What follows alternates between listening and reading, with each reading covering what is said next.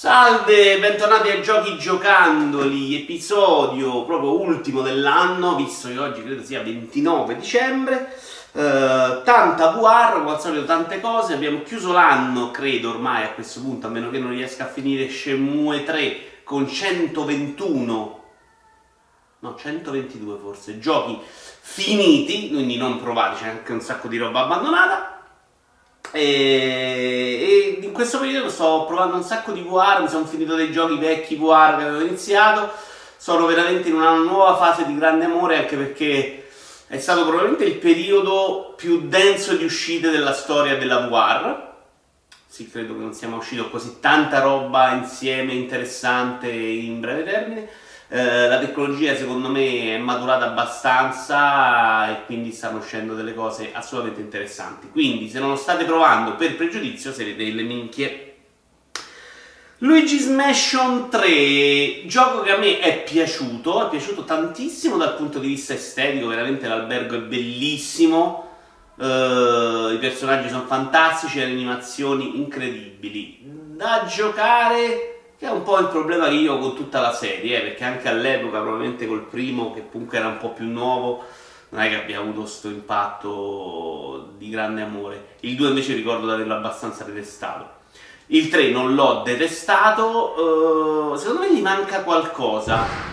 Punto, dal punto di vista proprio ludico, secondo me non funziona completamente. Ci avrebbe tutto per funzionare per dire la raccolta di monete in giro, che è proprio fine a se stessa, nel gioco l'avrei resa un po' più utile per fare gli upgrade del personaggio, del, uh, dell'aspiratutto, insomma, del Portergeist.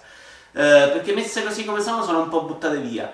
C'è da dire che la modalità multiplayer online, invece quella cooperativa a 4, è davvero molto, che sarebbe forse anche a 8, molto interessante ed è probabilmente più divertente da giocare che l'avventura, che invece è una storia molto narrativa, bellissima da vedere, ma con poca sfida secondo me. Si poteva fare qualcosina di più. The Curious Tale of the Stolen Pets, primo gioco Oculus, c'è una persiana che sbatte e non ci posso fare moltissimo. Uh, ringraziamo Outcast per questo gioco, un giochino VR molto semplice con dei diorami in cui devi trovare, devi risolvere degli enigmi per trovare dei pupazzini all'interno. C'è da dire che è molto bellino da vedere, stavo a dire molto bello ma forse un po' troppo. Aspettate che speculazione. Bellino da vedere e simpatico, gli enigmi sono anche molto interessanti, dura pronto poco però secondo me era un'oretta, un'oretta e mezza, non di più e c'era margine per, fare, per farci un po' più di livelli insomma. Simpatico ma niente di, di più, ecco. Stormland invece è veramente un gioco molto bello per Oculus, Uh, gioco molto più tradizionale, sia questo che Asgard World, che però ho abbandonato un po', un po', dalla noia. Sono giochi molto più classici che vanno molto meno verso la VR. Perché Stormland vince? Perché sei Iron Man. Cioè, hanno messo dei, un sistema di controlli e di movimento che non ti fa venire alcun motion sickness che è fantastico. Tu ti muovi volando tra le varie piattaforme, arrampicandoti ti muovi poi mm, diciamo sciando, ma non è proprio sciando su questa nebbia densa che c'è tra le varie isole. Ed è fantastico, ed è la parte più bella del gioco, si spara anche molto, ma uh, insomma è carino, niente di più, ci sono giochi assolutamente migliori uh, per sparare con la VR, però la, la, varietà in cui, la bellezza con cui ti muovi tra i vari livelli eh, per fare missioni sempre molto ripetitive eh, a sparare ai nemici, poi torni, ti arrampichi, fai varie cose, secondo me lo rende un, probabilmente il primo uh, gioco VR completamente strutturato, diciamo il vero AAA uh, della VR. Funziona molto bene, è molto bello da vedere, si vede che c'è un altro livello di tecnologia rispetto ad altre cose. E mi sono divertito, tra l'altro c'è un endgame molto interessante in cui ti rimescola le isole e gli obiettivi, ma non ci ho dedicato affatto tempo. Eh, Red Dead Redemption 2 su PC, me lo sto rigiocando appunto su PC, ma questa volta eh, molto più lentamente, cercando di gustarmi tutto. Eh, ed è il solito bel gioco, abbiamo detto l'altra volta, la differenza è la grafica che qui è straordinaria, è una roba veramente incredibile e quindi farmi delle cavalcate lentamente da una parte all'altra è ancora più bello, ancora più gustoso, perché sto veramente lì a gustarmi il paesaggio, cioè sono veramente degli scorci incredibili questa risoluzione. Sto giocando a 1440 tra l'altro per mettere tutta ultra ed è comunque impressionante, cioè una roba fuori di testa. Il gioco è quello che è. Uh, c'è da dire che facendo un po' più di secondario come sto facendo adesso, eh, andandomi a cercare più la mappa, sto scontrandomi di più con uh, alcune caratteristiche del gioco che nella campagna su PlayStation 4, per esempio, uh, non avevo mai dovuto affrontare, per esempio il freddo, il caldo, questa roba qua. Se vai a fare solo le missioni, fondamentalmente non lo trovi mai un problema. Adesso invece che vado in giro a cercare di fare altre cose, mi è capitato che mi è morto il cavallo, mi capita di morire di più. Molto buono. Mm, sono piacevolmente colpito dal sistema di controllo con mouse e tastiera, funziona molto bene. Sparare secondo me è assolutamente meglio. Col cavallo invece sto facendo un po' di fatica. Uh, per il resto me lo gusterò ed è un gioco che mi porterò avanti secondo me per anni. E questo piano piano, mi faccio tutto, mi vado a cercare le mappe del tesoro. Spero di, di andare avanti così. Insomma. A Fisherman Tale per Oculus che ho giocato grazie a Viport Infinity, che è una sorta di pass per VR. Costa 13 euro al mese o 10 euro se fai l'abbonamento annuale io ho fatto un mese, adesso il secondo mese me lo faranno al 50% o col 40% di sconto perché stavo cercando di andarmene. C'è roba interessante, ci sono miliardi di giochi, hanno 700 applicazioni all'interno, non sono tutte fantastiche, però ce n'è roba per, per fare qualche mese. Ovviamente aggiungono mano a mano, farò ancora, ne proverò altre, altre ah, proverò anche altre cose, ve ne parlerò su 8gas.it dove vi ricordo che ho una rubrica sulla guardia. Uh, Fisherman Tale è questo giochino di cui non avevo sentito parlare incredibilmente bene. Tu sei un pescatore eh, e sei all'interno di un ambiente dove c'è un diorama del faro dove vivi. Eh, l'interazione col faro, con questo diorama, anzi, eh, è difficilissimo da spiegare. In realtà eh, fa sì anche che, che, che, che. Come cazzo ve lo spiego? Allora, tu interagisci col diorama e c'è praticamente una persona più grande di te che interagisce col, col tuo faro come se fosse un diorama e all'interno del diorama c'è un altro pescatore che interagisce col suo diorama, una sorta di matriosca scatola cinese, vedetela come volete. La cosa molto bella è che, ad esempio, tu apri la finestra e ti trovi davanti il super pescatore gigante, perché tu in quel momento sei all'interno del diorama, in pratica, di quello grande, che apre la finestra. Ed è una, una cosa straniante, ha degli enigmi simpatici, niente di particolarmente complicato, ma simpatici in cui giochi proprio con queste prospettive personaggio grande, personaggio piccolo e personaggio ancora più piccolo. Mi ci sono divertito, dura un paio d'ore, non di più, forse anche qualcosina meno. Simpatico, bello, secondo me ha delle idee molto molto interessanti ed è una roba che vi consiglio tranquillamente per provare perché è anche raccontato molto bene. Eh, e c'è da dire che quando sei in mare è anche abbastanza impressionante. For Speed Heat, eh, giocato grazie a Origin Pass, è il terzo for Speed consecutivo. Che schifo, e direi pure che forse con la serie dovrei smetterla. Questo prova a riprendere la formula di Burnout Paradise con 52 anni di ritardo, e a me non piaceva neanche Burnout Paradise, ricordo. E, e, e, funziona quasi bene con l'idea di farti fare soldi di giorno, fama di notte, o al contrario, adesso non ricordo è anche abbastanza bello da vedere, a parte la ricerca di collezionarlo in giro. La mappa, però le gare sono una rottura di scatole terrificante, non funzionano, c'ha una storia mediamente imbarazzante e quindi boh, sinceramente sono riuscito a giocarci veramente poco, dopodiché non ce la facevo proprio, mi sono molto più divertito con Grid quest'anno come gioco di auto.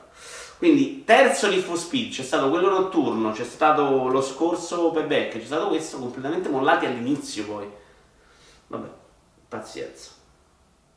Ah, ma c'è da parlare di Death Stranding, di cui non vi ho mai parlato.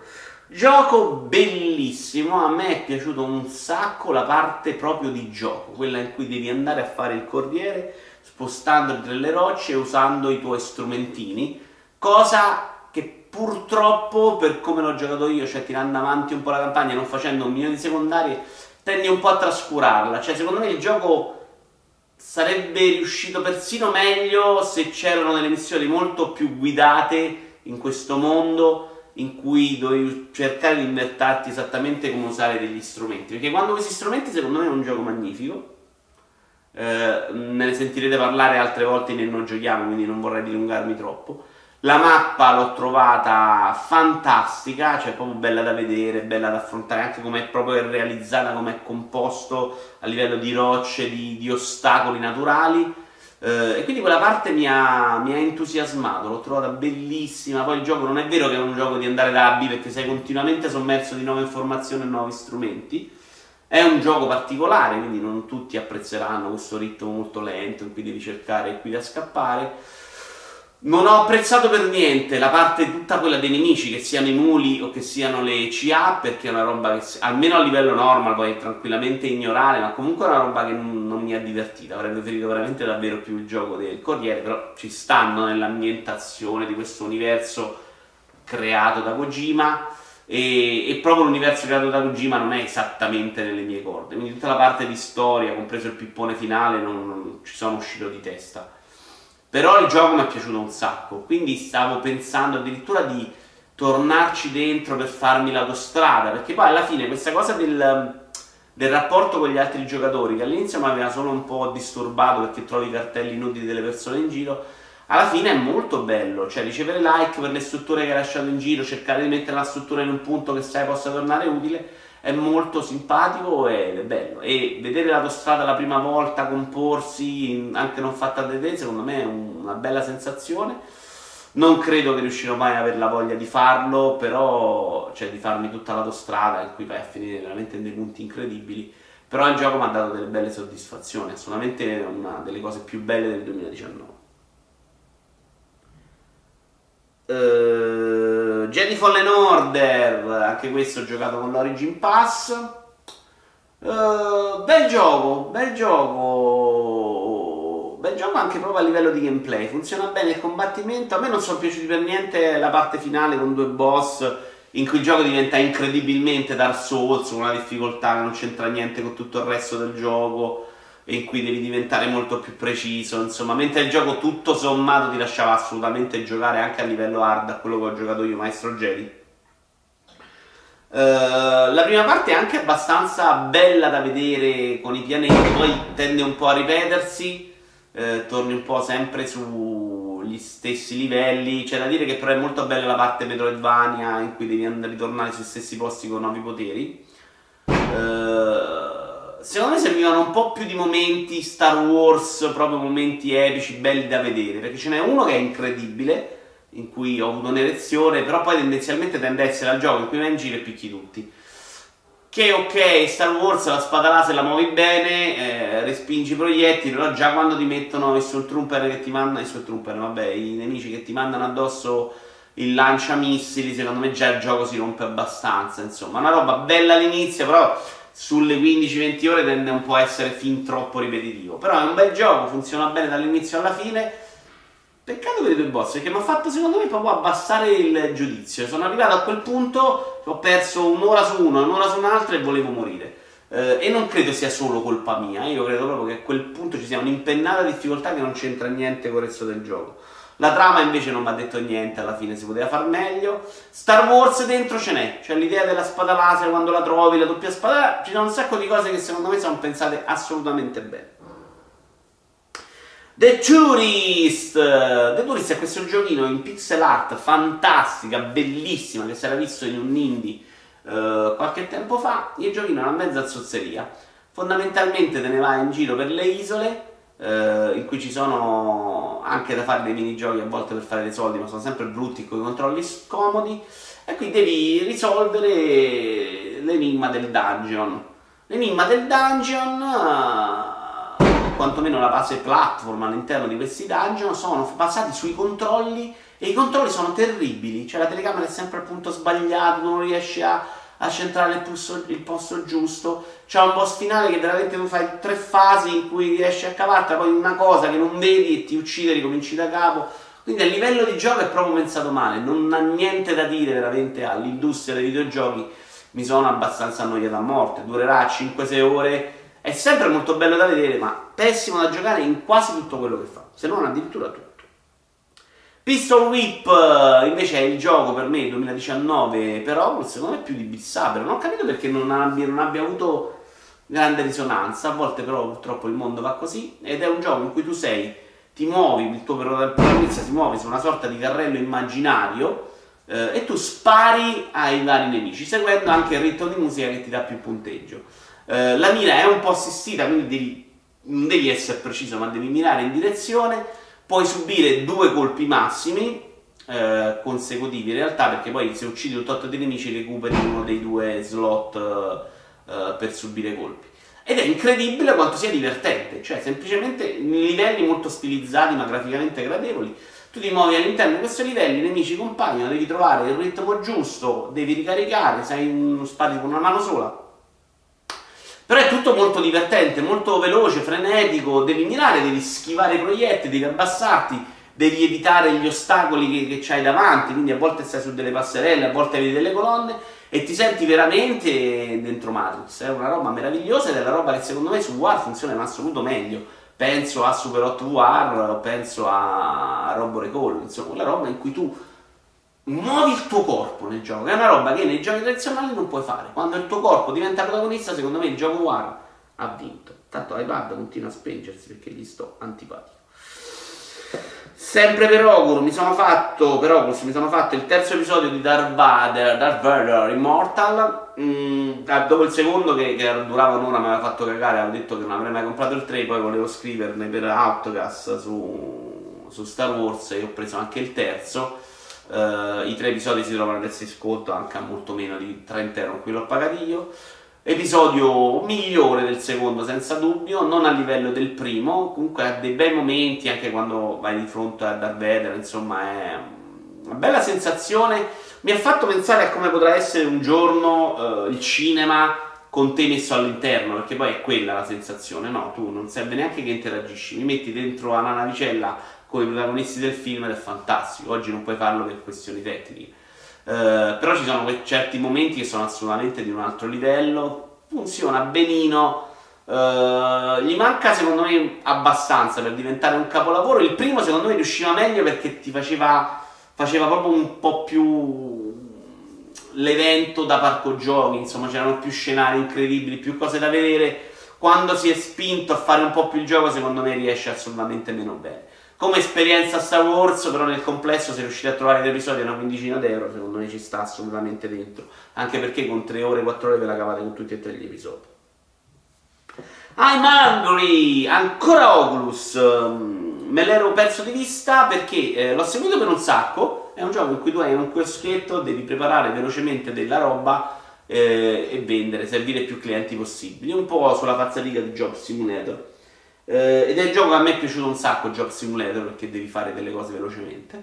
A Mengri è uscito solo su PlayStation 4 e l'avevo perso di vista. Una notte ho scoperto che c'era, alle 3 di mattina mi sono ritrovato lì a cercare di far panini e bibite. Ed è un gioco che eh, quello che fa lo fa benissimo, il problema è che fa veramente poche cose eh, e fai sempre quello fondamentalmente. Adesso devo sbloccare una seconda area, ma la prima è sempre identica, aumenta solo il numero di clienti e la quantità di ordini.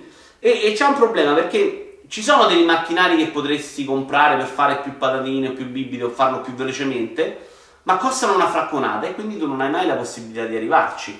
Eh, dovresti rigiocare 100.000 volte i livelli, che secondo me non ha troppissimo senso. Però è un gioco divertente, mi faccio un paio di livelli al giorno, mi diverto sempre. per me è una figo. Quel tipo di gioco in cui lavoro, faccio cose manuali, per me è sempre molto figo. Funziona tutto bene, praticamente è veramente molto gradevole, anche se è cartunesco stilizzato e quindi ve lo consiglio, a me piace molto. Non, però purtroppo non fa grandissime cose. Chiudiamo con Shenmue 3 eh, che avevo aspettato a comprare perché volevo spendere meno di 50 euro, alla fine l'ho preso con i 10 euro sconto di Epic a una quarantina, 39 credo.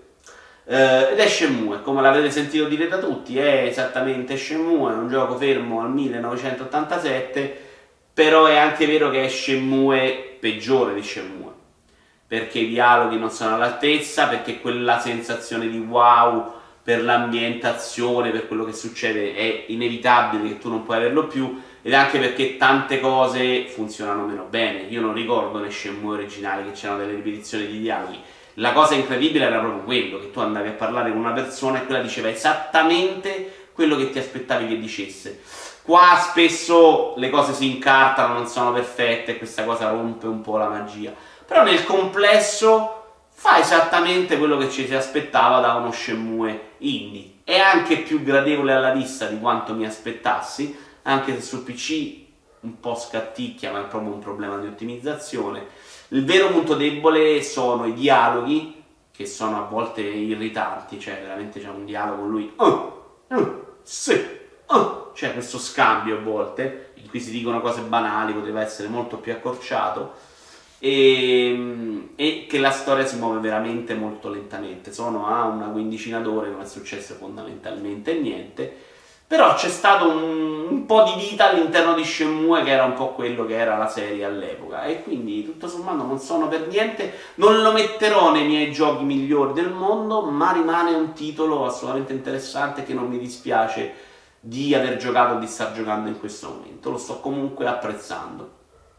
Vi ricordo che invece il 6 gennaio su Twitch alle 20.30 ci sarà i migliori 15 di Vito Iovara per il terzo anno consecutivo in cui parlerò di tutti i giochi che ho apprezzato del 2019, compresi quelli che non sono entrati nei 15 e poi i 15 che ho scelto come miei migliori, tutta roba giocata, quindi non ci sarà mai Sekiro che non ho toccato, ma ci saranno i giochi che ho preferito, che ho toccato, che ho apprezzato.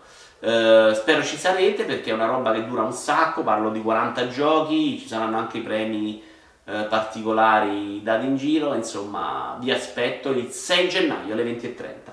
Arrivederci e a questo punto all'anno prossimo con Giochi Giocandoli.